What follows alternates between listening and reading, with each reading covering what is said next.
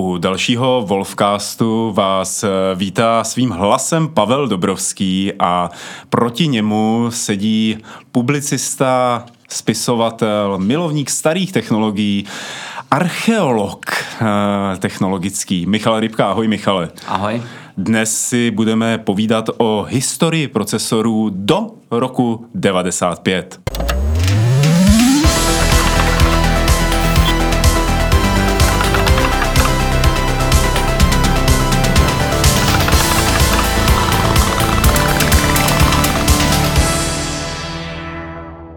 Michale, ještě před znělkou jsem uvedl, že budeme mluvit o historii procesorů, o jejich vývoji pouze do roku 1995.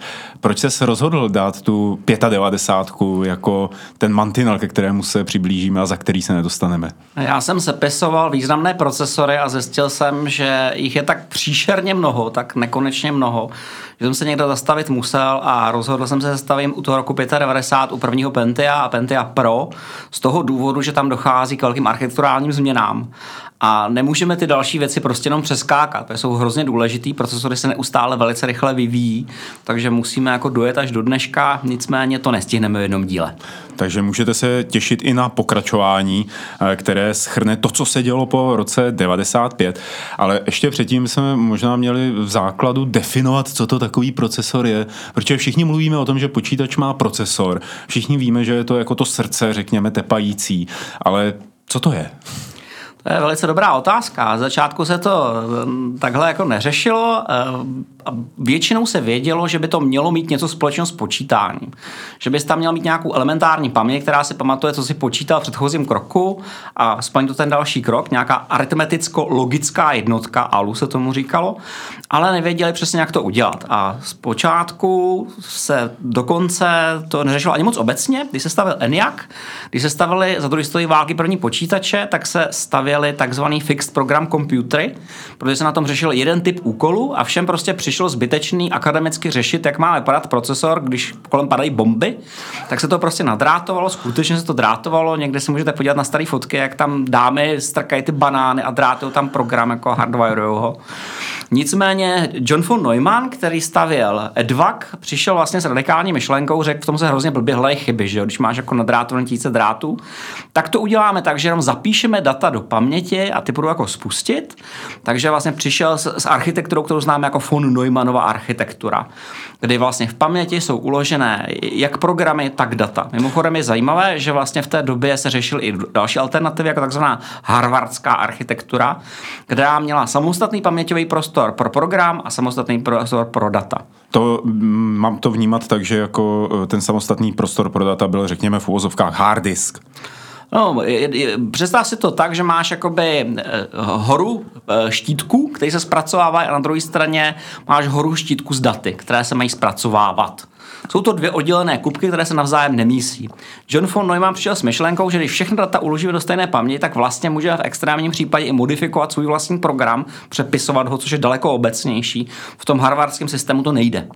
A von Neumannovi první eh, počítače s jeho architekturou byly Manchester Baby a, a Manchester Mark One, což je rok 48 a 49. Mě tahle informace hrozně překvapila, protože jsem myslel, že v té době ještě nemluvíme o počítačích z transistory, že transistory přišly mnohem později, no, řekněme o dekádu později. Uh, transistory se objevily zhruba v té době, na Bell Laboratories v roce 47 se objevil první tranzistor, patentovali se o rok později a ta technologie byla nová samozřejmě, ale experimentoval se s tím, protože byla, byl potenciál to v podstatě zmenšit. Tady se používaly že relátka, mechanika a tak dále, Aha. ale transistory byly mnohem menší a začalo se na tom pracovat. A o dekádu později byl založený Farfield Semiconductor, který se zaměřil na výrobu transistorových technologií a IC, nebo integrovaných obvodů. Integrované obvody byly velmi perspektivní a je to v podstatě to, na čem jede elektronika do dneška. Hmm. Ten Fairchild eh, Semiconductor, eh, ten byl plný lidí, kteří později založili ty velké firmy, které známe do dneška. Ano. Asi můžeme jmenovat třeba Intel, který ta ještě stále žije, ale eh, bylo jich mnohem víc. Každopádně jakoby tranzistorové záležitosti začaly přicházet až koncem 50. let, když už zřejmě výroba byla natolik levná, že se do toho mohli opřít i soukromníci nebo soukromí firmy a začaly tam vznikat první procesory. Je to tak? Uh, tehdy se ještě pod pojmem procesor myslelo něco něco jako skříň plná drátů, To bylo jako skutečně jako naletování procesor z desek. Mimochodem velice zajímavé video, které se může podívat na YouTube, je rekonstrukce lunárního modulu, počítače pro lunární modul. Díval jsem se na to, je to fascinující a tam, když otevřou ten počítač, tak to vypadá jako krabice plná modulů, které něco dělají samostatně a ještě tam nenajdeme modul, který se jmenuje procesor, protože je skutečně jako rozdělený do víc modulů. Mm-hmm. Takže, takže to dělají tím, tím způsobem. Ale oni to měli ty eh, důvody kvůli radiaci a tak dále, ještě s tím nebyly úplně zkušenosti. Nicméně pro pozemské využití se ukazovalo, že integrované obvody jsou super, protože se dají udělat malý, dá se toho vyrábět hodně, dá se toho hodně chrlit a elektronika může být neustále lepší a levnější. Já jenom pro naše posluchače podotknu, že kdybyste slyšeli uh, za našimi slovy nějaký vřískot a smích a veselí, tak to pochází z vedlejší místnosti, kde právě nějací lidé testují virtuální realitu. Uh, nemůžeme je tak úplně utlumit, uh, i když bychom rádi, tak prosím, buďte schovývaví. Michale, zpátky k tomu, o čem jsme mluvili. Roku 68 vzniká Intel Corporation, už jsme to vlastně říkali také, že Intel je s námi do dneška a ten zakládá Robert Noyce a Gordon Moore a Moora toho známe všichni, to Mura toho známe všichni, protože formuloval eh, takzvaný Murův zákon. Zákon, který říká, že počet tranzistorů v čipech se bude zdvojnásobovat každé dva roky, což si připomeneme, až si budeme věnovat procesory, protože to narůstající číslo je naprosto šílený. A mimochodem, dneska už jsme v bodě, kdy bez počítačů nemůžeme navrhovat procesory, nemůžeme navrhovat počítače. Už to prostě nejde, je to prostě nadlidské možnosti. Takže počítače už částečně vyrábějí sami sebe, už částečně replikují. A když už to dneska dělají eh, počítače, to navrhování procesoru, tak tehdy to dělali lidé. A to muselo být neuvěřitelně náročný. Jak se takový procesor navrhoval? Eh, procesory se navrhovaly ručně a protože se navrhovaly ručně, tak existovala celá řada způsobů, jak se konstruovaly, existovala celá řada filozofických školek na to jít. Ty nejstarší se vyznačovaly tím, že se pokoušeli udělat hardware tak, aby byl blízko takzvaným vysokým jazykům. S tím se experimentovalo i déle. Jsou vyšší, mezi vyšší jazyky patří takzvané deklarativní jazyky, které eh, nepopisují, co má stroj přímo dělat. Eh, říkají jenom, jaký má být výsledek, jak má vypadat, to známe SQL nebo Prolog, v podstatě jenom formulujeme ten požadavek. A ukázalo se, že tohle je moc složité, eh, složité jsou i procesory pro Lisp a podobně, eh, takže se začaly navrhovat procesory, které byly určené pro procedurální nebo imperativní programování, kterým v podstatě se říká, co mají dělat krok za krokem. Zpočátku se stavily procesory tak, aby vyhovovaly těm instrukcím, těm vysokým, které se zapisují běžně při programování. Nicméně eh, ty, hlavně ty firmy, které začínaly, na to šly úplně jinak. Ty si prostě řekli, uděláme procesor jednoduše, velmi jednoduše. A to ukážeme potom, jak moc jednoduše se dá udělat procesor a prostě to potom přeložíme. A v té době se vznikly dva jazyky, které znají všichni, kteří programovali v 80. letech. Eh, a to je Assembler, což je vlastně symbolický zápis strojových instrukcí, kdy se zapíšou ty strojové instrukce, tak, abych jim rozuměl jako člověk a potom je tam strojový kód, což je přímo, jsou ty čísla, která můžeme sypat do procesoru, procesor je umí rozlousknout, ví, co má dělat. Tohle je a... zajímavé, abych se u toho možná chvíli zdržel, protože pro mě jako pro lajka uh, assembler a strojový kód uh, je jedna věc. Vlastně jako, i když to tak není, jo. Uh, tak v čem je ta ten zásadní rozdíl? Kdo je, kde je větší borec? Ten, který píše v assembleru nebo ten, který píše ve stroji? Strojáku. Ten, který píše ve strojáku, protože mm-hmm. to je mnohem víc hardcore. Jako jsou lidi, kteří umí psát ve strojáku. Ptal jsem se jich na to a říkal jsem jim, že absolutně nerozumím tomu, jak můžu napsat takový kód. Zvlášť obsahuje to... smyčky a skoky a oni říkají, to je strašně jednoduchý, prostě děláš tam relativní skoky a pamatuješ si, jak jsou ty instrukce dlouhý. Prostě to počítáš v hlavě, jako je to, je to opravdu šílený. Obrovská výhoda Assembleru je to, že on jednak operuje uh, s návěštími, které jsou intuitivní, takže nemusíš pamatovat číslo. Uh, máš, můžeš deklarovat data, které vypadají jako něco, co, čemu rozumíš ty, takže to zase není sekvence čísel. Jedna věc je prostě zapsat Hello World prostě textem a druhá věc je to napsat v hexadecimálních kódech. No jasně. To je mnohem víc hardcore. Eh, nicméně, tohle je ten základní rozdíl a e, dost důležité je e, podívat se taky na to, jak vlastně vypadají ty strojové instrukce. Ty strojové instrukce, kterým rozumí procesor, se zpracovávají, typicky se zpracovávají v takzvaném instrukčním cyklu. Co to je instrukční cyklus, jaký má význam? Když se mě zeptáš znova na to, co je to procesor, tak bych asi řekl, že to je továrna na zpracování dat. Dneska hmm. to platí úplně nejvíc, skládá se z obrovského množství jednotek a to, jak efektivně pracuje, není daný jenom kmitočtem, ale tím, jak efektivně dokážeš ty jednotky zaměstnat a jak mezi nimi dokážeš, eh, dokážeš prostě rozdělit práci. A s tou instrukcí se pracuje docela složitým způsobem. Nejdřív se provede její načtení, takže se načteš instrukce a řekneš, co s tím budeme dělat. Že jo? Ne? Zjistíš prostě, chci si vylovit z paměti nějaký číslo.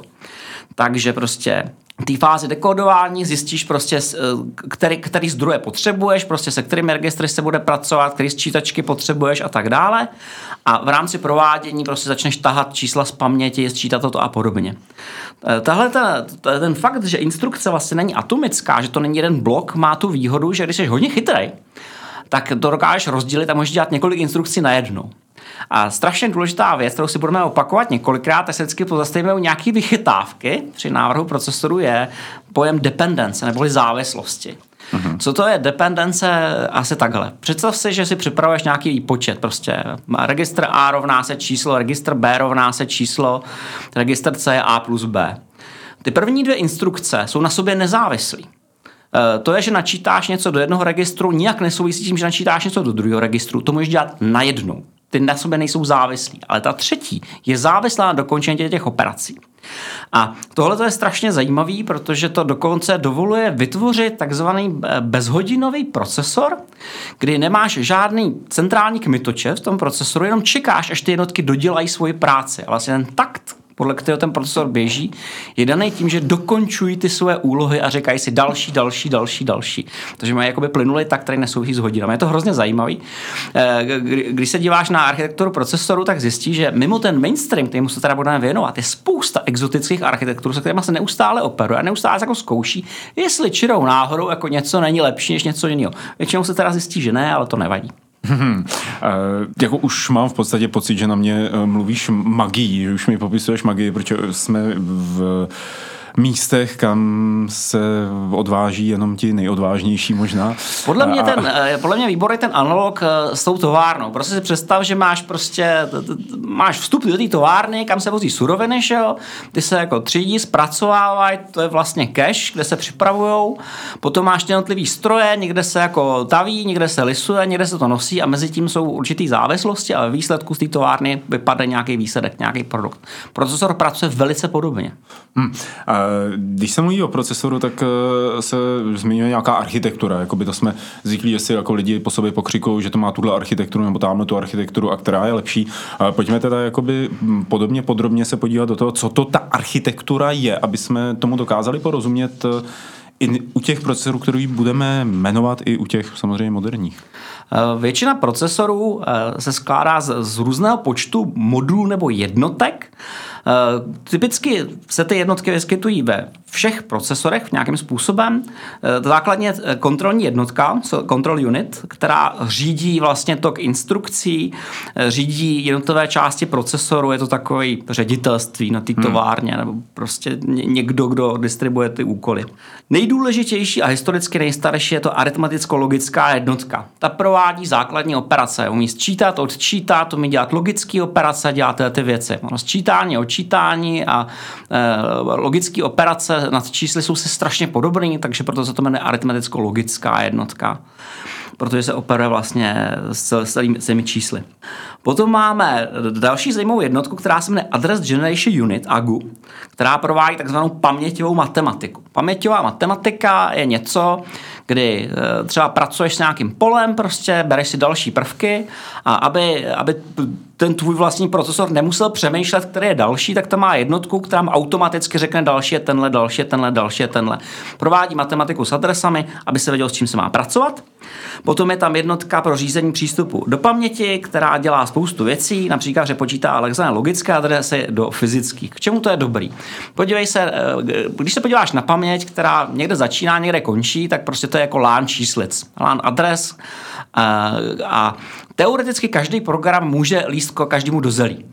Hmm. Aby se tomu, tomu zabránilo, tak existuje více režimů procesoru, kterým se teda budeme věnovat až příště.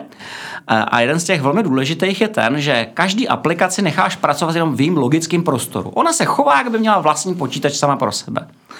A přistupuje ke, svým, ke své paměti.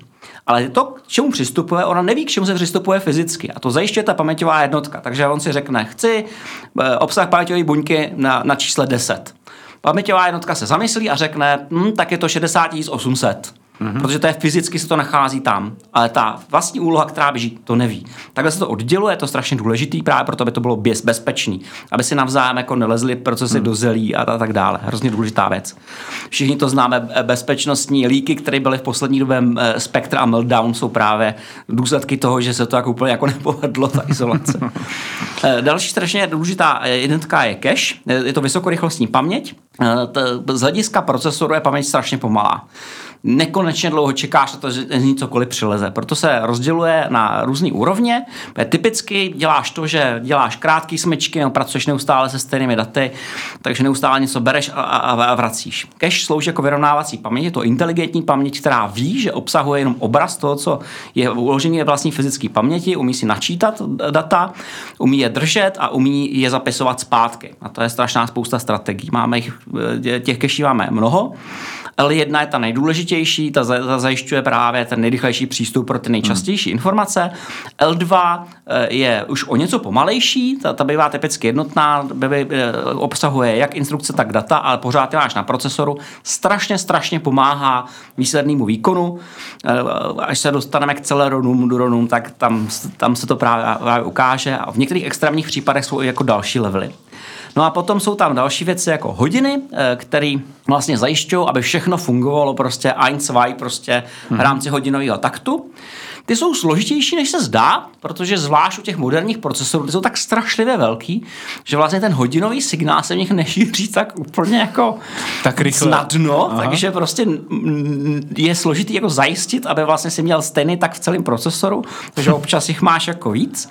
A potom jsou tam ty systémy, které hodiny nemají, kde opravdu ty jednotky na sebe čekají a navzájem se posílají, posílají data, což je strašně zajímavý, protože se s tím dělali pokusy a zjistilo se, že vlastně v okamžiku, kdy ten procesor zahřívá, trvá, tak ten signál se mi šíří pomalejc, takže ten bezhodinový procesor se automaticky jakoby podtaktovával, zatímco když byl pořádně chlazený, tak zrychloval. Mm-hmm. Což mimochodem dělají vlastně všechny procesory. Že jo? Mm-hmm. Dneska to máme ale vyřešený explicitně, to znamená, že tam máme třeba měření teploty, Měření teploty je strašně důležitý, opět se ukázalo po roce 2000, prostě jako nechceš spálit procesor, to fakt nechceš.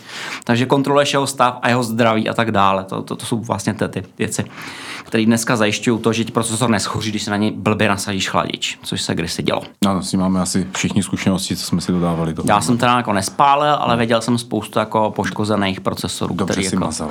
Dobře, ne, ne, nedobře dopadly. Dozvěděli jsme se o procesorech eh, hodně, respektive o takovém tom základu, eh, který potřebujeme znát, aby jsme pochopili, co se dělo dál, ale jedna z věcí, na kterou třeba často i narážím, když eh, píšu texty o starých hrách a jejich vývoji, je, že pracovali s procesorem třeba s architekturou RISC, RISC takzvaně riskovou architekturou.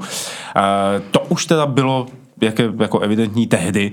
A my tady máme ve scénáři napsáno CISC versus RISC. Jak se to, jak se to teda lišilo? CISC je Complex Instruction Set Computer, RISC je Reduced Instruction Set Computer. Hmm. CISC je starší a vychází právě z té filozofie, že my chytří inženýři si sedneme k tabuli a napíšeme si na ní instrukce, které budeme používat a potom z nich uděláme nějaké deriváty, které se dají snadno implementovat a pak budeme přemýšlet, jak je používat.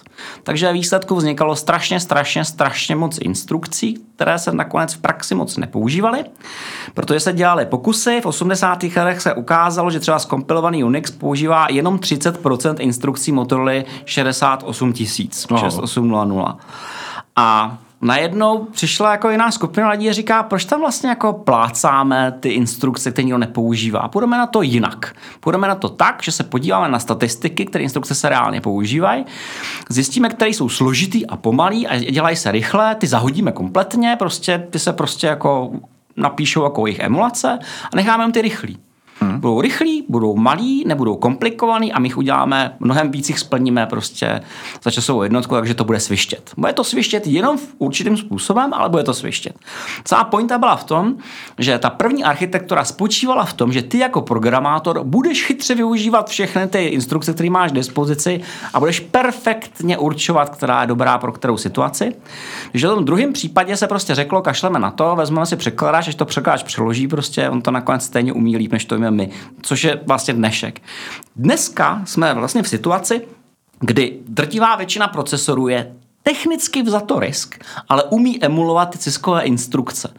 To znamená, že prostě my tam pošleme instrukci, už nás to nemusí zajímat, jakým způsobem je realizovaná, on si to rozloží mm-hmm. sám, interpretuje, ty jednoduchý, rychlý, splň velice rychle, ty složitý si zařídí nějak sám, my se s tím nemusíme trápit. Je to eh, podle mě nejvychytanější přístup, ale není jediný, byly ještě další dva. Teoretici milují extrémy a eh, dva extrémy, které vymysleli, je OISC, hmm. One Instruction Set Computer, což byla představa, že prostě na, napíšeme vytvoříme procesor tak, že v něm bude existovat jedna jediná instrukce. Protože bude jedna jediná, tak se nemusíme trápit s tím, že analyzovat, jaká ta instrukce je. Prostě víme, že v každém kroku musíme splnit všechny věci, i když budou mít jakoby nulový parametr, budou mít nulový obsah. Aha. Takže vymýšleli spoustu různých exotických počítačů a přemýšleli, který typ instrukce je nejlepší na jednu. Je to hodně akademický teda, mm-hmm. ne, ne, nepoužívá se to v praxi, ale skutečně řešili tohleto. A potom máme zisk, neboli Zero Instruction Set Computer, což vypadá jako ještě víc na hlavu, ale eh, ve skutečnosti to popisuje třídu počítačů, který vůbec nevyužívají žádné instrukce, jak jsou třeba umělé neuronové sítě. Aha. Umělé neuronové sítě nemají žádné instrukce, takže hmm. to takhle jako klasifikovali, protože prostě akademici rádi trápí své studenty a rádi vymýšlí jako různé, různé hádanky a, a takovéhle věci. Nicméně přesuneme se asi k těm opravdovým procesorům. Já, já jsem jedině pro, protože už tady celou dobu, co mluvíš teď o ziscích, o jistcích, ciscích, ryscích, tak moje oči hypnotizují nápis Intel 4004, ano. protože to je něco, s čím se můžu identifikovat. Ano, a je, Intel 4004, to je, to je první komerčně dostupný mikroprocesor, ten mikroprocesor eh, byl čtyřbitový, to znamená, že neoperoval s bytem, operoval s takzvaným niblem, to je polovina bytu. No. A co si budeme povídat, eh, není to nějak extrémně výkonný procesor, dokázal adresovat všeho všudy 640 bajtů paměti ve formě 1280 niblů byl složen z 2300 tranzistorů a dokázal provádět 60 000 operací za sekundu. Kmitočet měl 740 kHz. Ještě nejsme ani na megahertz, jsme pásmu kHz. A mluvíme o roku 71. Bavíme se o roku, 70, se o roku 71 a bavíme se o tom, že ten, ten procesor byl určený pro kalkulačky, protože kalkulačky, do kalkulačky si mohl napsat řídící program, který se ti vyšel do 1280 niblů. Takže se s tím dalo něco dělat. Mně to se líbí, jakou upřímnou radost toho máš. Mě to hrozně baví, mě to hrozně baví, protože když se podíváš jako na architekturu těch raných kalkulaček, tak je to super. Dokonce, dokonce jsem viděl uh, fantastickou analýzu, kdy se analyzoval kód eh, Sinclair Scientific kalkulačky versus eh, Texas Instruments, která byla hloupá. Ta, ta, ta Sinclairovská byla chytrá, měla trigonometry, ta, ta, ta Texas Instrumentská ne a, a obsahovala stejný procesor, stejnou paměť. Mm-hmm. A nějaký moderní programátor provedl zpětnou analýzu a analyzoval, jak to sakra ty lidi ze Sinclaira udělali, že to vlastně do stejného místa jako nadspali podstatně jako silnější aplikaci. A bylo to opravdu chytrý, bylo to hodně zajímavý. Je o tom, je o tom jedna, jedna analýza, strašně se mi to líbilo. Jako skutečně, pokud vás budou zajímat takovéhle věci, jak se dá něco udělat hodně extrémně, tak se podívejte na ty rané procesory, které opravdu neměly skoro žádnou paměť. A pak si můžete ptát, jak je sakra možný, že se nám podařilo přeprogramovat Voyager, že jo? Prostě, protože tam objevili prostě volných 70 bajtů paměti a přemýšleli, co by se s tím dalo dělat. Jako, jako dá, ano, dá se s tím něco dělat. Měl Intel 4004 eh, nějakou konkurenci ve své době, eh, nebo eh, byli vlastně nějaký mm, exkluzivním postavení, kdy to ještě nikdo jiný neskoušel? V té době se integrované obvody vyvíjely velice agresivně, vyvíjely se právě díky projektu Apollo, kde se ukázalo, že to je zatraceně důležitý. Je to se budeme povídat, když posíláš prostě věci do vesmíru, chceš, aby byly hodně, aby byly hodně lehký. A v, tý, v té době se každý uvědomil ty obrovské výhody, že se tam dá naspat spousta funkcionality na malinký čip, že se to dá naspat do letadla a podobně. Takže máme, máme věci jako for Face Systems, který navrhovali raný designy. Eh, pokud vím, tak žádný neudělali, řešili něco, jak to se jmenovalo AL1 v roce 69, později odkoupila Motorola, vycházela z nich, tehdy se hodně nakupovalo jako to duševní vlastnictví a tu představa, jak se to dá vlastně vyrobit. Strašně zajímavý je, je procesor MP944 z roku 1970 a to proto, že se používal v F14 Tomcatu Aha. jako Central Air Data Computer a byl utajován až do roku 1998.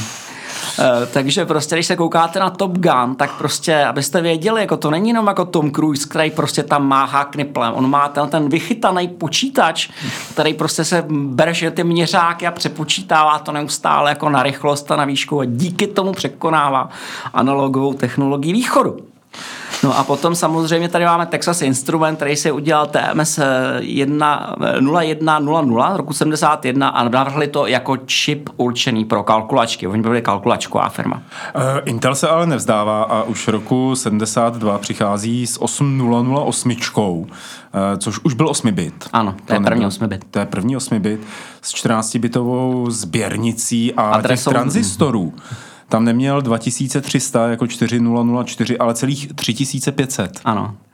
Eh, adresoval 16 KB RAM, proto je tam ta 14-bitová sběrnice. 16 KB s tím už se dalo něco dělat, to už hmm. jako pamatujeme, že s tím se jako dalo něco dělat. To, co mě hrozně pobavilo, je, že tím, jak jsem zvětšila složitost těch architektury, tak museli klesnout s kmitočtem na 200 až 800 kHz. to je hrozně vtipný. ale, e, ale pro ně to byl takový ten vývojový krok, kdy si jako vyzkoušeli, že budou muset něco vymyslet. Tady už vidíme jako základ to, čemu se říká tik-tak, hmm. evoluce. Že vymyslíš novou architekturu na staré technologii a to jako neběží úplně dobře, ale vyzkoušíš si a potom zlepšíš tu technologii. Čímž to zrychlíš a dostaneš do toho ideálního výsledku, pro který mhm. to bylo eh, vytvořené. A takhle se pokračuje a my uvidíme dál v tom vývoji, že to se dělo neustále, že neustále se jako přivedly nové instrukce, nikdo nevěděl, co s tím měl dělat, bylo to úplně na houby, všichni se tomu smáli, že jo, potom o, o tři roky později prostě všichni říkali, jak jsme bez toho mohli žít, že jo. Takže to je prostě, to je, to je základ jako e, základ technického pokroku. Dva roky po 808 uh, přichází 8080, opět od Intelu a v tom samém roce 74 je založen Zilog, uh, se kterým se potom setkáváme v ZX Spectru, že jo, ten ano. byl v ZX. Uh, nicméně Intel 8, 8080 nebo 8080, tak ten měl už 6000 tranzistorů a zase toho uměl o něco víc. Tohle to jsou opravdu reálné, důležité procesory v tom smyslu, že zatímco u těch předchozích modelů to byly takové jako relativní rarity a byly používané relativně málo, tak Intel 8080 je něco, na čem byla založená drtivá většina 8 bitů ve východních bloků, Aha. protože se podařilo ukrást Tursákům, to jeho designy a podařilo se to jako oklonovat, a protože se to podařilo oklonovat, tak se dalo vyrábět. Dělá to te- i Tesla, že jo? Takže... Dělá to i Tesla. I Tesla, i Tesla vyráběla klon uh-huh. a Zilog je důležitý proto, že vznikl konkurent, který dokázal s Intelem bojovat během té 8-bitové revoluce zhruba tak, jako AMD jim dneska konkuruje. Mm-hmm. Postavil se proti ním a, a tam vidíme zase základ jiného konfliktu. Právního konfliktu, kdy ty firmy po sobě neustále střílejí žalobami a protižalobami a neustále jako střídají ty dvě fáze, kdy zároveň si chrání své duševní tajemství a zároveň chápou, že ho nemůžou chránit tak docela, protože kdyby drželi monopolní trh, tak jim půjde po krku prostě kde kdo, takže se musí dohodnout s tím konkurentem, že ho nechají vyrábět jako procesory s nějakou technologií, s nějakými instrukcemi. Tím konkurentem, o kterém je tady řeč, tak je ten zmíněný Zilog nebo Zilog. Ano. Eh, bylo to proto, protože eh, Zilog udělal to, že vylepšil intelovský design. Jak se říká, jako do té doby, dokud vyrábíte horší čipy než ten primární výrobce, tak jste v pohodě, ale chraň vás pámbu, abyste udělali něco, co je lepší. Hmm. A to se jim tady samozřejmě později povedlo. Nicméně ta Intel 8080 eh, má klasickou architekturu, která je pro nás důležitá proto, že se jí všichni smáli to, to, jak navrhli ten procesor, mě to tak jako zaujalo. Když se podíváš na jeho vnitřní architekturu, tak nedává žádný smysl. Oni tam mají prostě A akumulátor, s tím se běžně počítá, potom tam mají registry B, C, D a HL, což jsou registry, které můžou fungovat jako 3 16-bitové nebo eh, jako 6 8-bitových.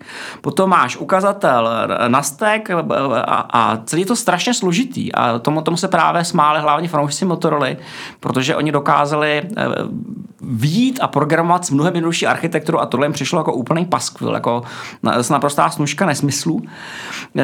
Pravda je, že to není, není tak čistý design a že prostě ty procesory Intel byly jako plný výjimek, protože některé instrukce se daly provádět jenom z HL a tak dále. Je to taková takový, takový salát, jo. je to taková hmm. jako sbírka výjimek, kde se jako ptáš proč a jako nevíš proč a je to proto, že jsou tam nějaký zvyky a úzusy z toho programování A ty puristi, kteří žádali, aby ta, ty instrukce byly co nejjednodušší, se tomu smáli, protože nechápali, proč dělat věci takhle nesmyslně složitě. Dalo by se říct, že Motorola se svojí 6800 roku 74 ukázala tomu Intelu teda cestu, jak to dělat v, v rámci té jednoduchosti nebo toho té čistoty? Uh, ano, ano, to je podle mě naprosto ukázkový, ukázkový procesor, ehm, podobně jako ta 8080 už adresovala 64 KB RAM, ale dokázal všechno zpracovat všeho všudy s registrem A a B, což je takový jako minimum, který potřebuješ, aby si mohl pracovat. Potom si měl index registr, který ti typicky ukazuje někam do paměti, kde je nějaký pole, se kterým pracuješ, stack pointer ti ukazuje, kam se odkládáš data máš programový čítač a status. Všechno. Hmm. Méně toho být asi moc nemůže. Podle mě se můžeš bavit maximálně toho registru B a, a to je jako konečná. Jo. Je, to, je to hrozně jako čistý návrh, hrozně hezký a tohle to se zase naopak líbilo lidem, kteří neměli rádi Intel. Vždycky takový byli. V té polovině 70. let, kdy se vlastně ten procesorový biznis asi začínal rodit hodně, tak jsme měli ještě jednu fabriku nebo jednu značku. Já jsem o ní to asi nikdy neslyšel. Fairchild. Ano. Konkrétně procesor F8, který přichází roku 1975 a ten už byl taktovaný dokonce na necelý 2 MHz. Uh, Tohle to je takový, uh, takový moment, kdy Fairchild ustupuje od uh, těch komerčních výrobků a stává se spíš jako čistě technologickou firmou. On je významný proto, že razil vývoj integrovaných obvodů, že nechal vyrůst spoustě lidí, kteří se založili vlastní firmy a v tomhle se jim moc nedařilo, pravděpodobně protože následovali trasu jako všichni ostatní, hmm. to znamená z agresivního startupu se začal stávat prostě korporát, jak všichni víme, korporát není dobrý prostředí pro nový nápady. Nicméně pořád měli spoustu zajímavých myšlenek, například zavedli Scratchpad RAM, Scratchpad RAM je vlastně takový jako prototyp cache. Je taková jako myšlenka, že máš jakoby tu blízkou paměť, se to můžeš operovat mm-hmm. mnohonásobně rychleji. Ty jejich nápady potom samozřejmě ostatní přejímali. Mm. Což by se dalo říct, že byl i Most Technology 6502. Eh, Most Technology byla firma, která vyšla z Motorola ze 6800 a spousta okay. lidí si to, to trošičku plete. Plete si to proto, že existovaly, existovaly počítače, které využívaly Motorola 6800 Eh, ale ta se typicky používala pro nějaký jako industriální kiosky nebo pro průmyslové zařízení nebo eh, typicky jako řadič grafických kartách. Hmm. Třeba jedna z variant 6845 eh, se používala jako řadič pro grafickou kartu MDA, o které jsme se bavili posledně. Most Technology byla firma, která tam utekla a udělala si svoji vlastní verzi, která je velice, velice podobná. Eh, má 4,5 tisíce tranzistorů a je velice podobná té Motorola 6800 do té míry, že po nich Motorola šla. Motorola se s nima začala soudit a e, zatímco se ta, ta firma pokoušela jako prodávat se procesory, tak oni je blokovali a tahali z nich prachy. Nakonec v soudním vyrovnání z nich dostali 200 tisíc dolarů. A to bylo strašně důležitý, protože jak jim došly prachy, tak šel kolem hodný strýček eh, Jack Tremiel z Komodoru a, a, a řekl jako, vidím tady hladové děti prostě, pojďte ke mně jako. A koupil se. Jack Tremiel měl strategii takzvané vertikální integrace, to znamená, když zjistil, že nějaká firma se mu hodí do toho celého výrobního procesu, tak si prostě pořídil, což udělal s moc technologie a udělal moc dobře, protože získal snadno dostupný zdroj pro procesorů pro Commodore, Mm-hmm. A e, nebyl jenom pro Commodore, jako v podstatě to byl jako mimořádně úspěšný procesor, který poháněl většinu raných 8 bitů. Já tady jenom vyjmenuju uh, několik z nich. Uh, VIC 20, Commodore 64, Atari 800, Ohio Scientific, uh, o tom mimochodem mluví Franta Fuka v novém rozhovoru v Levelu, uh, BBC Micro, Commodore 5, Apple 2, Ečko a dokonce se dostalo i na vlastně první konzole domácí, což je Atari 2600, Famicom japonský, a Atari Lynx. Eh, my se tomu nebudeme v tomto díle věnovat úplně, ale většina úspěšných procesorů se vyznačuje tím, že později z nich vznikly úsporné verze v té CMOS technologii, které se daly provozovat na baterky. Hmm a to, díky tomu se dostali do Linksu a díky tomu, že tady procesory najít často v místě, kde byste nečekali, například v kalkulačkách Texas Instrument 89 a 92 máte klon e, Motorola 6800, takže vlastně to, to, to, to, co pohánělo Amigu, nebo 68000, to, co pohánělo Amigu, máte dneska v kalkulačce jako procesor. Je to stejně výkonný prostě. Důvody, proč se to dělalo takhle, jsou hrozně jednoduchý. Programátoři, kteří se jednou naučí pracovat s nějakým procesorem, ho znají, můžou vzít ty samý vývojový nástroj a můžou přejít na nějakou jinou platformu prostě je to známá platforma. Hmm. Dělat speciální procesor pro každou aplikaci je kravina, takže hmm. se vždycky vzalo něco, co ty lidi znali, opravili se v tom většinou chyby, protože často tam byly chyby. Někdy se bavíme o tom, že fiaska z procesory jsou moderní věc, ne, nejsou prostě a tady tohle to je klasický příklad, tady jsem si vypsal jenom některé, některé ty věci, které tam měly, měli tam například chybu v implementaci instrukce ROR, což je rotace, prostě jim to nefungovalo v některých případech. Potom měli chybu ve skoku na nepřímou adresu, to znamená, že prostě se pokoušel jako skočit ve svém programu někam, on to skončilo někam jinam. Ne, nebo se dvakrát zapisovalo do, do paměti, přechá, četlo se z jiného místa paměti v okamžiku, kdy se splnily nějaké podmínky. Těch chyb tam bylo jak naděláno. Hmm. Pokud vás zajímá, jak se s tím pracovalo v té době, tak se s tím pracovalo tak, že prostě musel vědět, jaký chyby má tvůj procesor a, a musel se obejít. Hmm. Musel se obejít. A potom se teda ještě dostaneme dál, byly i daleko horší chyby.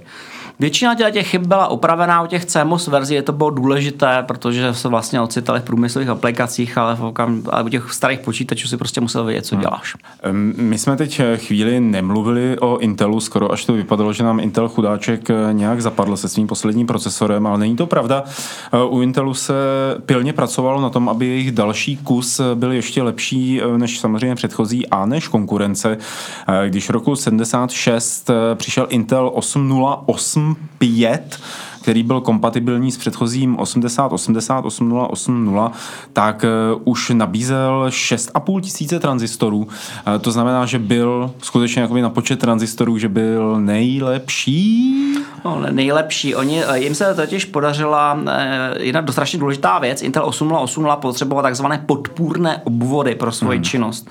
Když se na to tady tak díváme, to 8238, 8251, což jsou obvody, které zajišťovaly funkci, která se nepodařila jako nadspat úplně do toho samotného procesoru.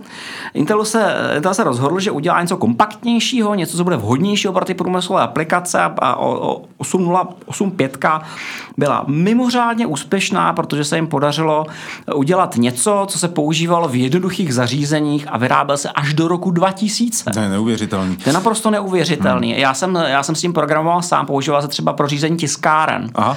A já jsem se s tím hrál, bylo to hrozně zajímavé, že to měl zabudovaný třeba sériový porty, takže velmi snadno se s tím jako něco řídilo, mohl si přijímat komunikaci od někud, eh, sestavovat si znak, vytisknout ho a tak dále. Podařilo se ho průběžně vylepšovat, tak začal na 3 MHz, skončil na 6 MHz, což hmm. pro ten typ aplikací stačí. A dokonce se dělala i vojenská verze, zodolněná vojenská verze, která byla radiačně odolná. Tady tě na chvíli přeruším, eh, vrátím se k tomu, že jsme mluvili o Motorola 6800, Fairchildovi, eh, F8, MOS Technology 6502, teď ten Intel 8085 a ještě některých dalších. Eh, co bylo hlavním tahounem celého toho průmyslu, který vyráběl procesory?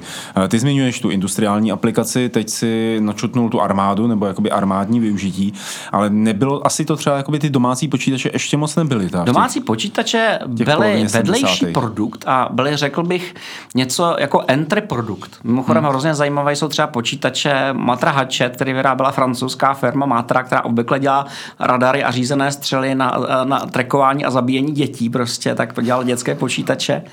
V té době prostě se rozhodli naučit se novou generaci programátorů. A e, jako skutečně to byla vedlejší aplikace, ale v té době to, ten hlavní tah byl vyrábět inteligentní zařízení, dávat hmm. zařízení inteligenci. Hmm. Když se podíváš na mikrovlnku, má v sobě velkou dávku inteligence. Když se podíváš na chytrý budík, který má víc časovačů, má v sobě velkou dávku inteligence. Dneska máš inteligenci v podstatě úplně ve všem. A tohle byla ta doba, kdy se ukázalo, že se to dá udělat relativně snadno, protože si koupíš mikroprocesor a to je základ tvýho řešení a to může být často velice jednoduchý. Může to mít nějakou minimální paměť ROM, minimální paměť RAM, vede z toho spousta šlaufů a něco to řídí. Hmm. Jako třeba Zilog Z80 eh, roku 76. Eh, Z80 to je vlastně hodně proslavený. Eh, Z80 je velmi proslavená. Je velmi proslavená tím, že se podařilo úspěšně konkurovat firmě Intel. Velice se prosadil hlavně u evropských výrobců, prosadil se taky u řady MSX, to znamená ne, ne jako by v tom americkém nebo angloamerickém prostoru. A vyšel z 808, přidal spoustu instrukcí navíc, přidal spoustu výkonů navíc, taky má 8,5 tisíce tranzistorů, takže je že je podstatně složitější a podařilo se škálovat jeho výkon. Hmm. Výkon těch verzí prostě vzrostl ze 2,5 MHz na 4, to znamená většina z nás známe ty verze se 4, ale taky 6, 8 a 10 MHz. 680 MHz, s tím se můžeme setkat u, u takzvaných ruských superspekter, které se stavěly na tomto procesoru. Nebyl jediný. Eh, nejextrémnější verze, o kterých vím, je, je ASCII Corporation R800, což je 16-bitový eh, procesor určený pro MSX Turbo R. Je softwarově kompatibilní se 80. Ne no. hardware, ale software, ano, takže v podstatě je schopen je její kód, je to její klon. A potom něco, co se jmenuje Kabuki a je to enkryptovaná verze 80 pro arkády, protože arkády v té, v té době měly, kartridže měly klíče, hmm. které se museli používat ke spuštění té arkády eh, v, to, v tom modulu. A ty, ty byly zálohovaný baterkou, takže jako při tou baterku jako ve tvém modulu s hrou pro arkádu bylo docela blbý a používaly se právě té speciální verze procesorů, mm. a, aby se to nedalo tak snadno obšlehnout. Eh, proč ten Intel se nesnažil vyvíjet a taky pro nějaký, řekněme, ty hm, herní arkády nebo pro tyhle ty stroje? Nebylo to jako jejich cíl? Protože ten Zilog třeba jako ten se jako tak vydařil, že se dostal do spousty těch herních strojů. Já si myslím, že v té době to bylo do jisté míry trošku pod jejich rozlišovacích schopností, protože pořád se bavíme o polovině 70. let, kdy vlastně ta soutěž byla spíš jako teoretická. A ten moment, kdy se zjistily ty aplikace, to, to, to bylo jako významně později. Intel v té době, eh, v té druhé polovině 70. let se radikálně rozvíjel, mířil k 16 bitům. Už v roce 78 vzniká Intel 8086 což je 16 bit. Je to 16-bitový procesor, který má 29 tisíc tranzistorů. Opět no. o poznání složitější jede na 5 až 10 MHz, dá se doplnit matematickým koprocesorem. Už v té době, už v té mm. době se s tím počítalo. A mhm. počítalo se s tím eh, zhruba tak jako u superpočítačů. Prostě. Buď to používáš ten základní modul, který potřebuješ mít, tak když jako děláš vědecko-technické výpočty, jak se tomu tehdy říkalo, tak si k tomu pořídíš ten speciální koprocesor. Mně se líbí ta poznámka, kterou tu máme, že Sověti to ošpehovali a dělali vlastní verzi, kterou zcela intuitivně pojmenovali K1810 VM86. Ano. Sovětská šponáž byla vždycky strašně efektivní, teď v poslední době se jim to nějak nedaří, když jim zatkli tu, tu, tu, tu jich super špionku v Americe, ale jako oni byli velmi dobrý a dokázali si tohleto, jednak používali reverzní engineering, aby dostali procesory a jednak získávali plány a vyráběli to z toho. Hmm. Když ten Intel 8086 měl těch 29 tisíc tranzistorů, tak eh, podle všeho se ta konkurence zase až tolik nechytala na eh, jejich výkony nebo na způsob, kterým to sestrojovali a jak se na to přicházeli, protože Motorola 6809 z roku 78, na který jsou postavený konzole jako Defender nebo Yoast, Joust, eh, nevím přesně, jak se to čte, tak ta má 9 tisíc tranzistorů, takže o 20 tisíc méně. Uh, on, 6 809 je čistý 8 bit a vychází z té 6800. Je to no. její jako ideový pokračování. V té době už Motorola ve skutečnosti pracovala na pokročilém designu 16 až 32 bitového procesoru, který všichni známe. Je to Motorola 68000, 68 tisíc. A už ho v té době měli rozpracovaný. A to byl jako pokročilý, vyzrálý procesor, na kterém vychytali Aha. chyby a proto byl velmi populární a proto se používal v 8 bitech. Mimochodem ten Thomson T09 Plus, to, to, to vyráběli na přelomu 89-90 snad. Jo. Takže velmi, jo. velmi dlouhá životnost toho procesoru. Byl prostě vyzrálý a byl v pohodě. Hmm. To, co je strašně zajímavé, je, a co se taky opakuje během té evoluce, že já jsem si vždycky myslel, že se nejdřív vyrobila jako zjednodušená verze toho procesoru a pak se jako vyrobila ta plná palba, ale v skutečnosti to dělalo přesně opačně. To znamená, že firma vždycky vyvinula tu plnou palbu a o, o nějakou dobu později uvedla redukovanou verzi. Aha. Eh, teď, teď se tady bavíme o Intelu 8088, mimořádně důležitým procesoru, který známe třeba z IBM PC. O IBM PC jsme se bavili. Je to 8-bitová verze 8086 z 29 transistory, čili 29 tisíci transistory, čili je vlastně stejně složitá vnitřně jako 8086, ale používá se zúžená datová sběrnice. A jistě se zeptáš, proč? Proč? Používá se proto, protože čím víc line leptáš na základní desce, tím to vystojí víc prachů. Aha. Takže když děláš, když děláš počítače pro cheapskatey, který odmítají platit desetitisíce dolarů, ale chtějí platit jenom tisíce dolarů, tak ti nezbyde nic jiného, než něco osekat. A mm. typicky se osekal část toho výkonu, ale lidi byli spokojení, protože instrukčně to bylo zcela kompatibilní. No a teď se vlastně dostáváme k tomu, co jsi zmiňoval před eh, několika minutami, k tomu legendárnímu procesoru Motorola 68000, 16 eh, a 32 eh, bitový procesor, který měl 68 tisíc tranzistorů a stal se základem levných počítačů nebo i konzolí jako Sega Saturn a no, strašně zajímavá věc je, že vidíš, jak ten procesor je významně složitější. Když se podíváme na to 8, 8086, jak má 29 000 tranzistorů, tenhle ten má 68 000. Je to proto, že vnitřně je to 32 bitový.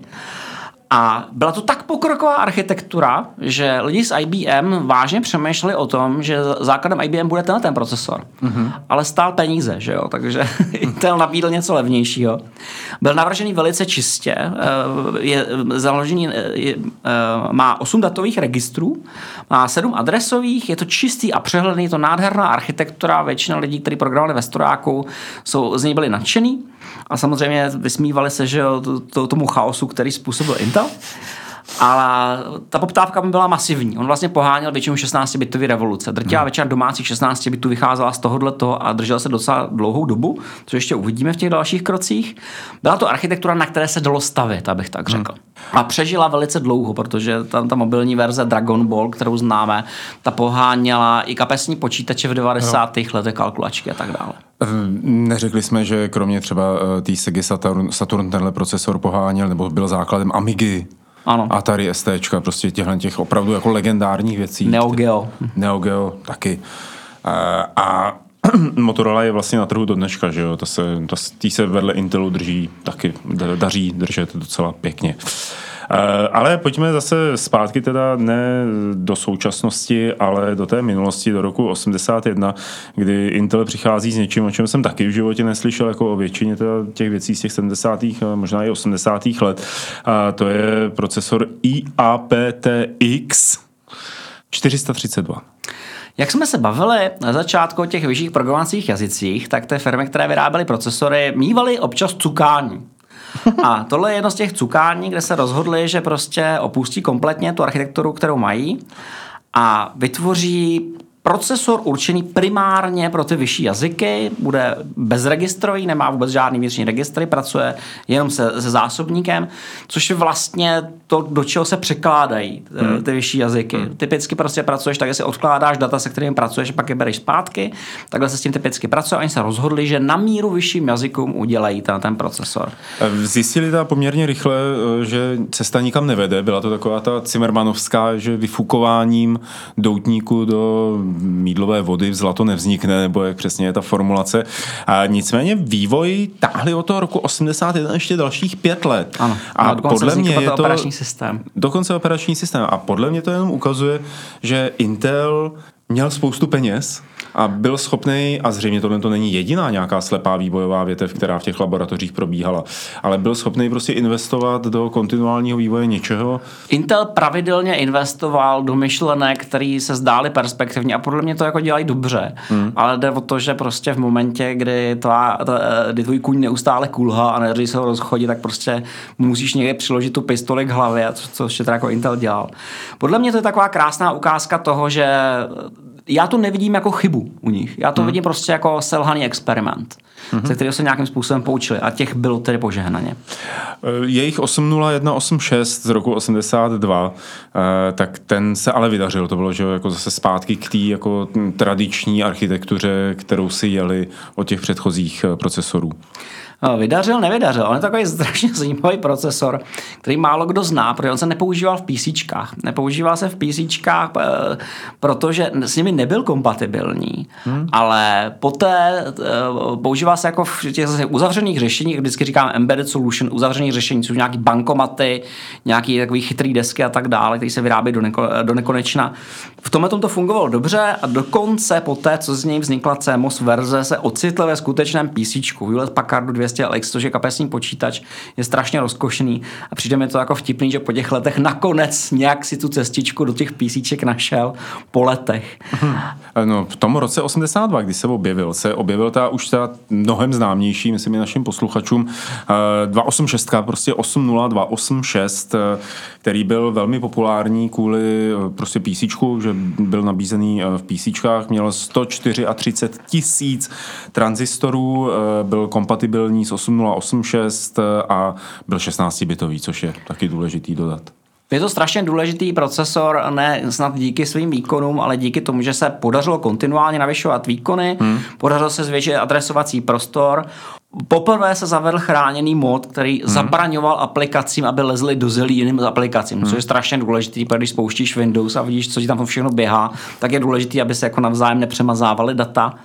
A to ještě tady nefungovalo úplně dokonale, protože bylo to podporované pár aplikací, dost to nepodporoval, jenom eh, od, od Digital Research, to je Aha. firma, o které jsme se bavili, vznikl takzvaný konkurent DOS 286, ten to uměl využít, v té době ještě Digital Research vypadal jako, že bude hrát význam, že se jim podaří vyhrát s Microsoftem ne, nepodařilo.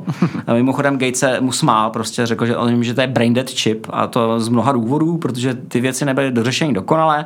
Z toho projekty modu se nedalo opustit bez resetu eh, procesoru a obsahoval chyby hmm. obsahoval chyby a opravila až verze E, to je pátá verze procesoru, tam hmm. by opravila. Takže jako opět vidíme nový procesor, nové chyby. Eh, toho roku 82 se toho stalo poměrně hodně. Kromě 186, 286, eh, tak Motorola uvádí 68008, eh, potom 68, ne, to je 68020, která datá roku 84. Nicméně toho roku 82 se objevuje ještě jeden hráč na trhu, který ho známe, a to je AMD, firma AMD, která uzavírá licenční smlouvu s Intelem na vyrábění teda vlastních, nebo respektive klonů. Uh, eh, AMD je strašně, ale to, je, to, co je strašně důležité, je, že se dohodli, že se opravdu hmm. dohodli, že budou jakoby druhý výrobce těch procesorů, což bylo strašně důležitý, protože v té době se přece jen šlo po krku monopolů docela výrazně a to, že existoval takzvaný druhý výrobce, ty věci znamenalo, že to bude bezproblémový a uh, to fungovalo jim to, fungovalo to docela dlouho, nebo dva roky jim to fungovalo za předpokladu, že AMD vyrábělo to, co, to, co jim jako Intel dovolil. Nicméně Intel velmi brzy pochopil, že pokud si nechá tento oheň přerůst přes hlavu, tak může vyhořet dům. Takže se periodicky dostával do situace, že jim nedodával informace, AMD si vyrábělo vlastní technologie a ty firmy se začaly jako mezi sebou tak nějak soudit navzájem, což je jako stav, který víceméně trvá, trvá do dneška. Hmm. Že se jako vždycky jako navzájem jako něco odlicencují, pak se o něco zase hádají a tak dále a tak to neustále pokračuje. Tady zajímavý procesor od té Motorola, eh, aspoň pro mě, 68020 z toho roku 84, eh, protože to byl 32 bit eh, který uh, poháněl Amigu 12 stovku nebo CD32. Mm-hmm. Takže opět jako je vidět, že ta Amiga se držela svého koně procesorového už z předchozích let a zkušeností. Z důvodu kompatibility, ale hlavně se podívej na to, má 190 tisíc tranzistorů. Už no, jsme na 190 tisících. Murův zákon stále eh, funguje. Mně třeba se eh, zaujala ta 68008, která se objevovala jenom vzácně, ale objevila se Sinclair QL, což je jeden z nejbizarnějších počítačů, který v sobě kombinuje síly i slabosti do 32 bitů i 8 bitů. Je to naprosto ne, ne, neuvěřitelný stroj. Někdy se mu budeme věrovat, to je fakt hrozně vtipný. e, nicméně, a, ano, prostě 68020 byla velmi důležitá, protože vlastně poháněla poslední generaci Amiga. A to už se bavíme o tom, že Amiga byla pozvolána na sestupu. To mě hrozně vlastně překvapuje, když tohle řekneš, protože ten čip přišel roku, nebo ten procesor přišel roku 84, že jo? Ano. Takže poměrně jako brzo. Ten důvod je jednoduchý. Peníze. My se k tomu hmm. jako vracíme, protože když vyrábíš jako domácí počítače, tak lidi tě nechtějí platit, že jo, za, uh, za, za plnou palbu, za špičkový procesor, tak vždycky se jako chvíli čeká, než se to tam namontuje, že jo, prostě dneska, dneska i7 taky nebudeš montovat babičce prostě jako do jejich brouzovacího počítače. No a to, co to již montovalo do těch Amik, eh, byla 6.8 EC020, což byla zlevněná verze. To Aha. byla cenově redukovaná verze, a protože byla levnější, tak ji tam konečně dali. Co na tom bylo tak drahý? No, co na tom bylo tak drahý, když vyrobíš eh, výkonný procesor, tak se za ně necháš zaplatit, protože si platíš celý vývoj a všechno. Hmm. A samozřejmě, když máš, eh, když vyrábíš první dávky procesoru, tak většinou, eh, nebo část z nich ti nevíde funkčních, takže musíš zlikvidovat, takže prostě do té ceny se promítá tohleto všechno. Hmm. Ale bohužel jako jet na špičce technologické vlny znamená mít jako velmi, velmi bohatě zásobené prasátko. Roku 85 eh, se objevuje Acorn Risk Machine ARM, eh, což je eh, procesor použitý v počítači, který u nás asi známe podle názvu, ale nejsme schopni pořádně docenit jeho význam. To je BBC Micro který vyšel vlastně vítězně z té osmibitové války v Velké Británii. O domácí počítač pro výuku, jaký, ano. ano. Tohle to je strašně zajímavá, strašně zajímavá věc. Acorn začal jako počítačová firma a nakonec skončil jako vývoj, vývojář čipů, protože ARM se jim podařil. ARM byla první úspěšná risk implementace v akci. Mm-hmm. Já osobně jsem ho viděl poprvé v akci v počítači, který se jmenuje Accord Archimedes. Mm-hmm. A to je paneň zážitek, vedle kterého blednou lidi s Windows i dneska, protože prostě zmáčneš vypínač asi v desktopu. Tam udělali několik strašně chytrých věcí. Za prvé se jim podařilo vrazit celý operační systém eh, do ROM, Aha. takže se jako přímo jako skočil do operačního hmm. systému a bylo. Eh, používal to fantastické technologie, které do dneška nemáme. Například otevřeš víckrát ten samý dokument v jejich operačním systému, uděláš edit v libovolným okně a on se dopropaguje do všech, protože hmm. každý funguje jako views. To taky dneska nemáme. Spousta věcí prostě to nebyla implementovaná a hlavně byl ďábelsky rychlý na svoji hmm. dobu. Byl ďábelsky rychlý proto, protože on vyšel právě z té myšlenky, že bude implementovat jenom instrukce, které se dají vykonávat rychle, které se dají snadno implementovat a zbytek zařídí software. A ukázal, že to perfektně funguje. A důkaz, to perfektně funguje, je to, že vlastně dnes ve všech mobilních telefonech máme pra, pra, pra, pra vnoučky tohle procesoru. Mm-hmm. Tohle to je prosím jako grandpa, to je prostě procesor jako s cvikrem, který se dívá na, na mraky svých dětí, kterých pravděpodobně víc než x86. A o tom, že to bylo velmi teda dobře postavené a umělo to spoustu věcí, vypovídá i srovnání s Intelem 80386, aspoň teda na určité úrovni. Uh, ARM 2 měl pouze 30 tisíc tranzistorů ano. a 386 z roku 85 jich měla 275 tisíc. Takže vlastně teda ty říkáš, že ten ARM 2 uměl z méně transistory více muziky. To než... je právě jádro té debaty, která se v té hmm. době vedla. Jestli hmm. prostě využívat efektivně instrukce a dělat jednoduché procesory, nebo tam narvat těch, těch tranzistorů co nejvíc a dělat toho co nejvíc. Hmm. A mělo to, obě strany měly svoje zastánce, do dneška ten spor není úplně rozhodnutý, protože na desktopech se používají ty strašně složitý procesory, než to u těch mobilních telefonů se používají ty jednoduchý a jako docela to stačí jako pro běžný hmm. používání. Dobře. Eh, zmínil jsem 386, eh, srdce mnohých našich posluchačů nadskočila radostí, protože to, eh, to možná byl jejich první Velmi procesor. pravděpodobně. Velmi pravděpodobně, protože v době ATček to byly strašně extrémně drahé počítače 386 a hlavně v té verzi SX, v té, té zjednodušené verzi, která přišla o něco později, to byly cenově dostupné stroje, které se daly pořídit domů. Hmm. A dali se na tom rád už moderní hry. Takže se bavíme skutečně o výkonem dosovském PCčku, které stálo za to. Hmm. Tenhle procesor se mimochodem dělal až do roku 2007, což je vlastně jako, my to tady už opakujeme po několikáté, že nějaká ta, ten starý procesor se dělal až do konce 20. nebo do začátku 21. století a evidentně nacházel stále své využití teda v nejrůznějších eh, aplikacích, což jenom ukazuje na to, že ty PC prostě nejsou, nejsou všechno, že jo, jako není, není to, to jediné, co je na trhu. Ale pojďme u té 386 eh, chvíli eh, zůstat. Přinesla něco opravdu jako zásadně odlišného, co ty třeba herní výváři využívali? Přinesla adresaci rozumného objemu paměti, 4 GB RAM, 4 GB RAM. 30... To tehdy fakt nikdo neměl. Jako. No neměl, neměl nicméně, vlastně tady vznikla instrukční set IA32, hmm. což je ten instrukční set 386, s kterým byly ostatní kompatibilní, všechny kolony, které vznikaly s tím byly kompatibilní. A ty 4 GB RAM je limit, který do dneška máme na třetí dvoubitových operačních systémech, hmm. protože používají 32 bitů na adrese adresy a tudíž nejsou schopni adresovat víc než tohleto. Takže ano, v roce 1985 si prostě řekli, 4 GB bude stačit každému, i, i, i, za 100 let. I, i, i, i Gatesovi to bude stačit prostě a pak se ukázalo, že prostě žádný limit ve finále stačit nebude, že hmm. prostě vždycky si do něčeho najedeme. Hmm. Zilog mezi tím dělá svojí Z80 000 Ty, jako to udělá člověk jeden překlebel a hned má jako jiný procesor. Ano, ano. Tom. Co to bylo za procesor? Čím byl zase jakoby odlišný od toho Intelu, nebo čím se profiloval? To, čím je zajímavý, je, že to je vlastně poslední reálný pokus Zilgu překonat Intel. Jak jsme se začátku říkali, prostě Z80 válcovala na mnoha polích hmm. 8080 Nicméně tady ten čip eh, byl vlastně pokus konkurovat těm 386 a tak dále, ale byl už velmi odlišný, přestože přišel eh, se hodně pokročilou architekturou, měl vlastně to samé, co měla 386, měl adresovat 4 GB RAM, eh, měl, měl vlastní cache v sobě 256 bajtů, což 386 mm-hmm. neměla tak jeho základním problémem bylo to, že to přišlo pozdě a obsahoval chyby v mikrokódu. Opět hmm. prostě chyby.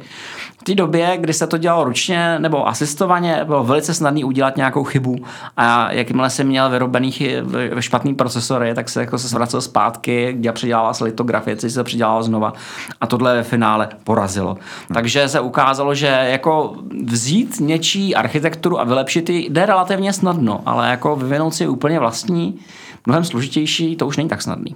No kdo to ale nevzdává, tak je Motorola, uh-huh. která pokračuje eh, ve své řadě 68, tentokrát ze 68030, 32-bitový procesor eh, s 273 tisíci trandáky, který ale není zcela kompatibilní s předchozí 68020. To mě taky překvapilo. Hmm ale je rychlejší, což možná jako byl ten trade-off, že, že oni upřednostnili rychlost uh, před kompatibilitou. K, k, k čemu to přesně vedlo, to nevím. Pokud některý z našich uh, posluchačů je chytřejší než my, tak mě by to docela zajímalo, jako co, co k tomu vedlo. Ale byl my jsme tady ve studiu 3, dodávám. velmi, byl velmi vhodný pro akcelerátory. Akcelerátory pro Amigu s tím, tím procesoru jsou velice známý. Apple Macintosh 2 ho používal. Eh, Next eh, ho používal, Steve Jobse, Atari TT, Atari Falcon, ty poslední nejvýkonnější hmm. Atari to všechny používali. On to byl vážně docela výkonnější, byl taky jako docela horký. Eh, v té další části se k tomu dostaneme. Chlazení. Tady se prosím pěkně pořád bavíme o procesorech, které na sobě neměly žádné chlazení. Prostě měly na sobě keramický pouzdro, který nepřekračovalo bod tvaru a všichni byli spokojeni prostě, dokud to jako nedeformovalo plasty kolem prostě. V té době se ještě neřešilo chlazení. Kdy se začalo řešit? No, začalo se, se řešit u, u 486 výkonných a Pentý. Aha, tak tomu se dostaneme za několik málo minut, uh, si to aspoň myslím. A máme tady ještě jeden uh, sérii těch procesorů, jeden riskový, který stojí teda v tuhle tu chvíli za připomenutí, a to je Sun Spark, který byl základem takové úspěšné úspěšné řady těch, těch počítačů Sun. Hmm. Suny se to dělali po svém, jako, já jsem je zmínil proto, že z něj se brala hodně, bralo hodně inspirací, bylo to další z těch riskových implementací hmm. a přestože jakoby pro ty domácí uživatel není tak významný, tak je důležitý, protože přece jenom ty firmy se koukaly přes rameno, koukaly, kdo co dělá, jak jim to funguje, benchmarkovali se navzájem a když někdo něco udělal chytře, tak oni se to pokoušeli oklonovat. Hmm. Takže bylo super, že vlastně existovala paralelní vývojová řada, kdy se vyvíjely, vyvíjely procesory a ty ostatní od nich mohli opisovat. Eh, tady, tenhle, ten, tady to koukání přes rameno, který jsi zmínil, je to i případ Cyrixu Fastmath 8.3D, 8.7 a 8.3 S87 z roku 89, který byl teda kompatibilní s Intelem? No, určité míry ano, je to vlastně práce eh, dalších odpadlíků, který odešli, eh, který odešli a rozhodli se založit si vlastní startup hmm. a ten jejich startup byl založený poměrně inteligentně. Oni se nepokoušeli udělat úplně vlastní procesor sami, je to docela složitý. Oni se rozhodli udělat lepší matematický akcelerátor. Takže to, tenhle ten procesor je ve skutečnosti koprocesor kompatibilní s Intelem 80387, Aha. ale je o polovinu rychlejší. To znamená, že tahle ta firma Aha. nabídla, my vám levněji než Intel prodáme o 50% výkonnější matematický koprocesor. Mm-hmm. To je super, ne? V té době, v té době to ještě nebylo běžný, když mhm. otevřeš mm. jako domácí počítač, tak tam si míváš slot. Je tam ta, je tam ta patice. Je tam ta, no. je tam ta patice, ale prakticky nikdy není osazená, v té době nikdo doma nedělal vědecko-technické výpočty ještě. No pozor, no se to používalo na 3D grafiku tohle, to na, jakoby na renderování 3D grafiky. Ano, že? ano, poz, později ano, později. ale oni, oni s tím vlastně začali, protože že, když jako nemáš, jako, když máš ty prázdné patice, tak nemá smysl pro to dělat software. Že? To když tam někdo něco osadí a tyhle ty řízci si prostě rozhodli, že do toho vstoupí a e, v okamžiku, kdy začali vyrábět procesory, tak už měli vlastně vyrábět procesory, mm-hmm. už to měli zmáknutý. Oni jako by nikdy neměli vlastní továrny, vyrábět v těch kontrahovaných továrnách, ale uměli dělat ty designy a to je strašně důležitý. My jsme tady už mluvili o tom, že Intel eh, měl řadu výzkumů, který se třeba ukázali jako slepá cesta. Eh, je to případ eh, zřejmě i Intelu i860, který má riskovou architekturu. Byl to teda další pokus Intelu o tady tu architekturu. V teorii to bylo výkonné, ale v praxi se to moc nepovedlo. V praxi se to nepovedlo. Co, co, co s tím bylo? V praxi se to nepovedlo proto, že některé věci to dělalo příliš pomalu. A my, my se ještě pozastavíme u té architektury, ale v podstatě jde o to, že měli problém s takzvaným přepínáním kontextu. Přepínání kontextu je, že skáčeš z jedné úlohy do druhé. Což se děje eh, například tak, že já nevím, hejbeš jedním oknem po hmm. desktopu a musíš překreslit to okno pod tím, takže musíš skočit do té úlohy, říct překresli mi to okno pod tím. V operačním systému běžné uživatelské kvality se to děje neustále. Neustále skáčeš z jednoho procesu do druhého. Bohužel v tomto případě přepínání mezi kontexty zabilo až 2000 cyklů, což bylo extrémně pomalý. Hmm. To bylo extrémně pomalý, takže na konci se zjistilo, že lepší než to používat na operační systémy obecného střihu, je to lepší využít jako výkonnou grafiku, jak se to používal grafický čip v Nextu. Se a dokonce líbí tady to používal... ta poznámka, než se to vyřešilo, tak to pošlo. No, no ano, to je prostě, to je, to je ta, ta věc. To se bohužel stává, že oni vyvinou čip a on jim jako funguje a nejsou v tom jako chyby a nikdo jako nevidí žádný problém. Pak jako to dají programátorům, ty to napíšou a řeknou sakra prostě, jako tohle je špatně, že a ty řekneš sakra, že co s tím budeme dělat? Protože v okamžiku, kdy je to jako hluboká architekturální chyba, kdy ta chyba někde úplně na začátku, prostě v tom samotném designu, tak jako nestačí něco opravit, ty to hmm. musíš celý předělat hmm. prostě kompletně. A to, že to předěláš, ještě neznamená, že to dopadne tak, jak se smysl. Prostě dneska se to dělá běžně tak, že takzvaně emulují ty procesory, že si uděláš virtuální verzi nového procesoru a sypeš do něj programy a simuluješ to a neustále sleduješ, jak jsou zatížený. V té době se to takhle ještě nedělalo a často se dočkal nějakého překvapení. No. Pro mě je překvapení určitě to, že Intel 80486 se objevuje už roku 1989, eh, kdy, pokud si dobře pamatuju, tak u nás pak, když někdo v tom 89. měl doma počítač, tak to bylo to XT, nebo prostě nějaká 286 pro co ta 486? 32-bitový uh, procesor, poměrně nabušený, o kterém jsme snili, nebo jak v tvém případě, ale já jsem o něm snil třeba někdy až roku 94-95. Uh, tak pro co to bylo využívané ze začátku? Uh, Na jaký požadavky kromě jakoby svý in, evoluce odpovídali? Uh, Intel si překvapivě všimnul jedné strašně zajímavé věci a to tý, že pro to běžný základní použití lidi používají pořád 286 no. a 386 se používají pro ty náročný, pro ty kedy, pro plánování, pro vědecko-technické výpočty a takové věci. A pro vědecko-technické výpočty se zatraceně hodila integrovaná jednotka, to FPU. Mm-hmm. A shodou okolností, jistě si vzpomeneš, v tom samém roce se objevila zlolajná firma, která rozbila koncept Firma Cyrix, která začala vyrábět uh, Ty matematické, matematické procesory. procesory, které byly lepší než těch. Ale a jak se zbavíš konkurence, která vyrábí levnější a výkonnější koprocesor? Změníš celou architekturu? Přidáš ho do procesoru, takže je učiníš zbytečnými. Takže oni prostě, oni prostě zjistili, že to, na tom vysoce výkonném trhu ten Cyrix jako jim vyžral poměrně důležitý se, segment a oni se rozhodli skoncovat s krtkem, jako, takže vezmou dynamit a prostě další generace procesorů bude obsahovat integrované FPU a zatraceně dobře jim to fungovalo. Eh, pojďme dodat, že eh, Mimochodem, je to procesor, který má přes milion transistorů. Ano. Mimochodem ještě tomu dodám jednu věc. Všimni si jedné věci. Oni vylepšili, eh, vylepšili ALU jednotku, tu aritmetickou logickou jednotku, hmm zrychlili matematiku tím, že nechali běžet na dvojnásobném vnitřním kmitočtu. Hmm. Takže oni se rozhodli opravovat své chyby vůči konkurenci, aby jim vypálili rybník. A to podle mě udělali zatrasně dobře. Hmm, co pak Motorola a spol se nechytali?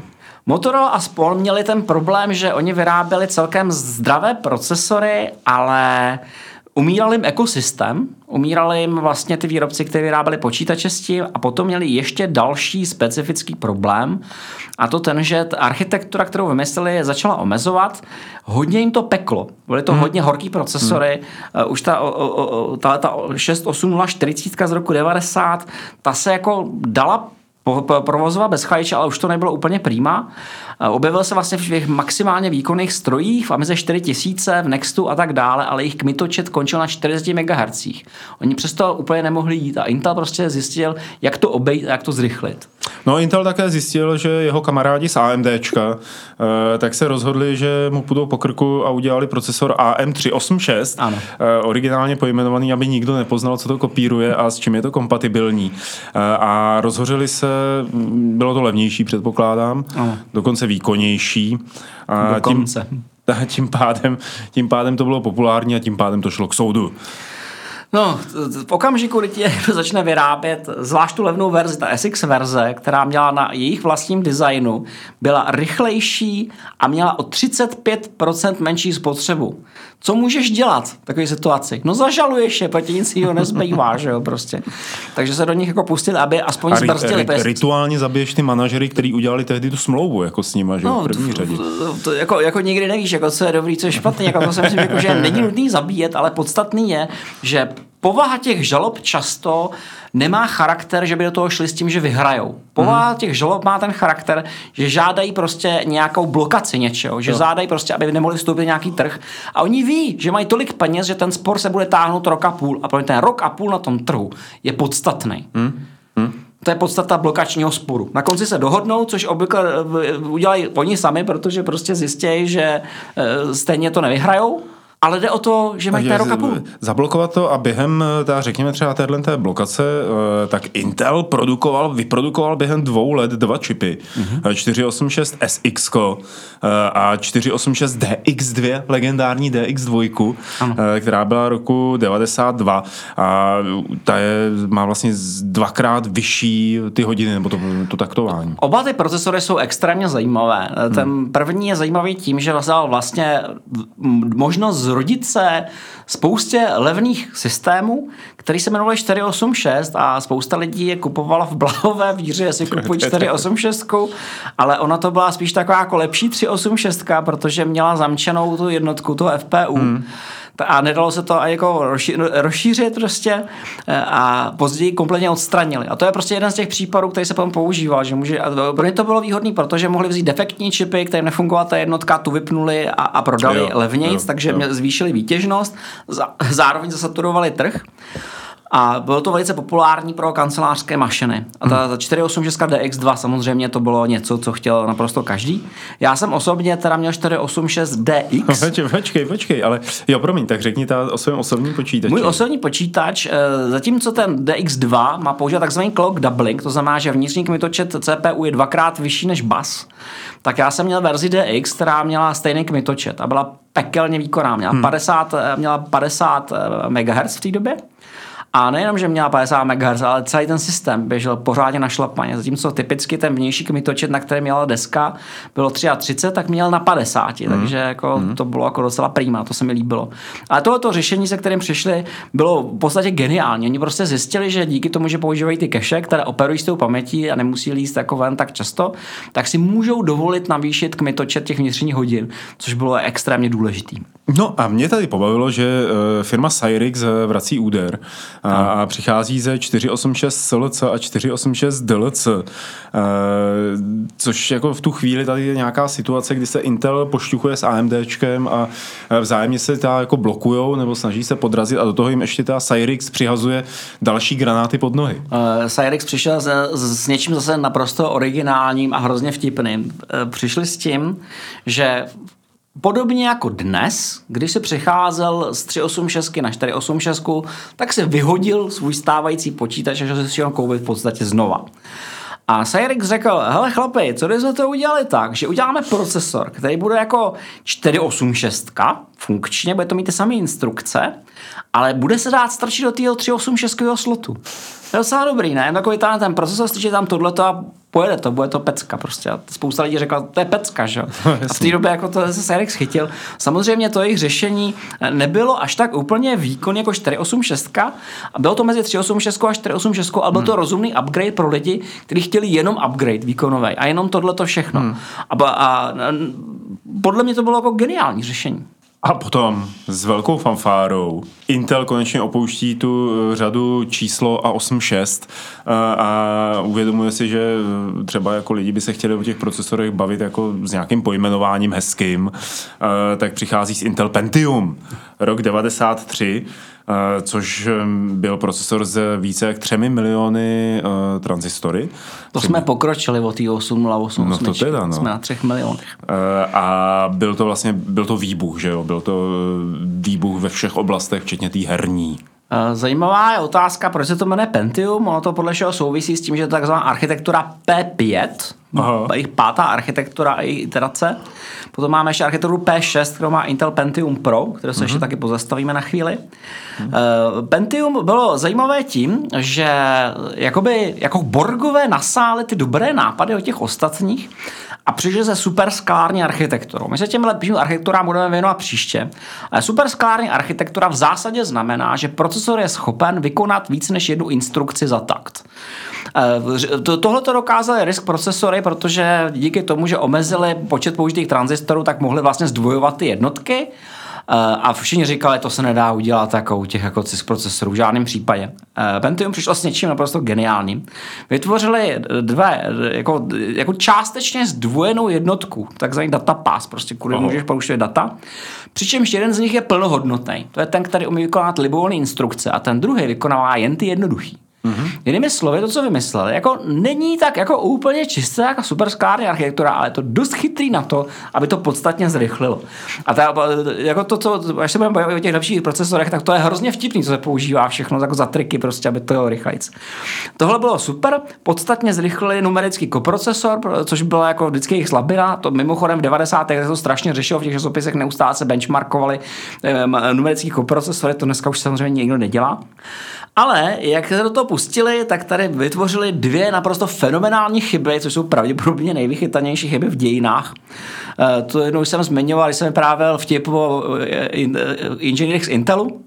Eh, první se jmenuje FDIF, což je chyba, která vznikla tak, že udělali chybu v jedné tabulce, kterou použil matematický koprocesor a při dělení v plovoucí eh, desetinné čárce docházelo k chybě na čtvrtém desetiném místě. Aha. Docházelo tam velice vzácně, ta pravděpodobnost byla jedna jako bilionům Nicméně eh, to nepočítalo úplně přesně, ale přišlo se na to, myslím, že někdo, někdo dělal nějaký matematický model, našel ta anomálie, která se mu nelíbila.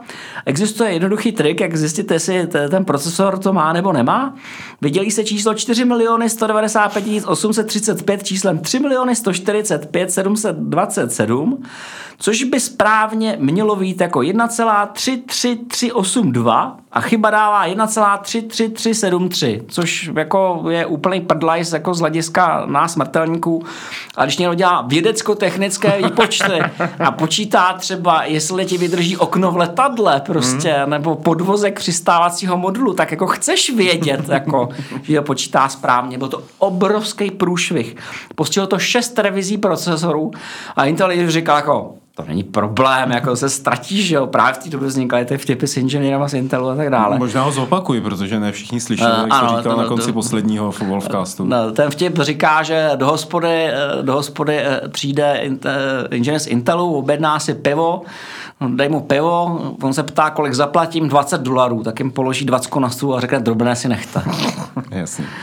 To, právě souvisí právě s tohletou chybou. Což byla velmi nákladná chyba, protože... 475 milionů dolarů, to není málo na opravu. To je tím, jak Intel jako váhal zpočátku s tou obětinou, s tou kravou obětinou, tak nahrál na smeč prostě všem eh, konkurenčním výrobcům, že jo. Hmm. A jak se to tak běžně dělá, když nahraješ na smeč konkurenčním výrobcům, tak oni si smečnou prostě. A pak to sakra bolí. Takže prostě v momentě, kdy jako chceš mít jako jistotu kvalitního procesoru, tak prostě budeš vyměňovat. Nicméně eh, druhá chyba, která byla taky celkem zásadní. To je ještě lepší. Michal, já ti ji nechám odvyprávět, protože... Je to chyba, která se jmenuje Mrzí mě, že naši, naši posluchači nevidí ten škodolibý výraz, který ano. se ti usazuje na tváři. Ano, jmenovala se F00F, což je instrukce F00FC7C8, což jako to, to, to, to instrukci už jako programátor neznám, se jmenuje Invalid Operant with Log X, XMPHX 8b instruction, což je podle všeho nějaká jako velmi, velmi složitá instrukce srovnávající 8-bitová čísla. Eh, tahle ta instrukce nevyžaduje žádná zvláštní eh, privilegia, ale způsobovala, že když se spustila, tak se prostě systém zasek. Hmm. A stál. Hmm. Eh, to je chyba, které se říká halt and catch fire. Jako zasekni se prostě začni hořet. To je samovznícení. To samovznícení v podstatě, tam založený ten fantastický seriál, který doufám doporučuji, aby ho sledovali, protože on je přitažený za vlasy, ale je hrozně vtipný. Ta instrukce existuje, jako opravdu existovala v těch revizích toho procesoru, kdy jste nemuseli dělat žádné věci, že byste jako se bourali někomu do operačního systému. Ne, prostě jste mu do kódu dali tuto instrukci no, na skladanou, mohl si jako zresetovat počítač, jako nic jiného dělat nemohl. Jako. A e, tohoto se týkalo většiny pentí, Penty Overdrive, to byly ty, ulože, ty určený pro výměnu těch 486 a dokonce i Penty MXX, které mm-hmm. přišly o poznání později. Mm-hmm. Byla všude. Ta chyba byla úplně všude prostě. To je podle mě úplně nejvypečenější. Jak se uh, vzhledem k Pentium stavěl uh, 80486DX4 procesor z roku 94, který ta přichází o rok uh, později než to Pentium a evidentně prostě je to nějaký dojezd uh, intelácké řady 486. Tady na tom je strašně zajímavý, že je to další z experimentů, kdy Intel přemýšlel, jak zvýšit výkon uh, těch počítačů a přitom jakoby zachovat zbytek komponent. Protože co si můžeme povědat, můžeš relativně snadno navyšovat kmitoč počty procesoru, ale máš problémy s navyšováním kmitočtu sběrnice celého počítače, protože to je strašně veliká. Je na ní spousta hmm. různých hmm. zařízení, které to pravděpodobně nesnese, kterým z toho bude trochu zle, když jim jako zvýšíš ten kmitočet. A oni v té době se si řekli, no tak jako když jsme jako zdvojnásobili ten kmitočet, tak dobrý, tak přidáme.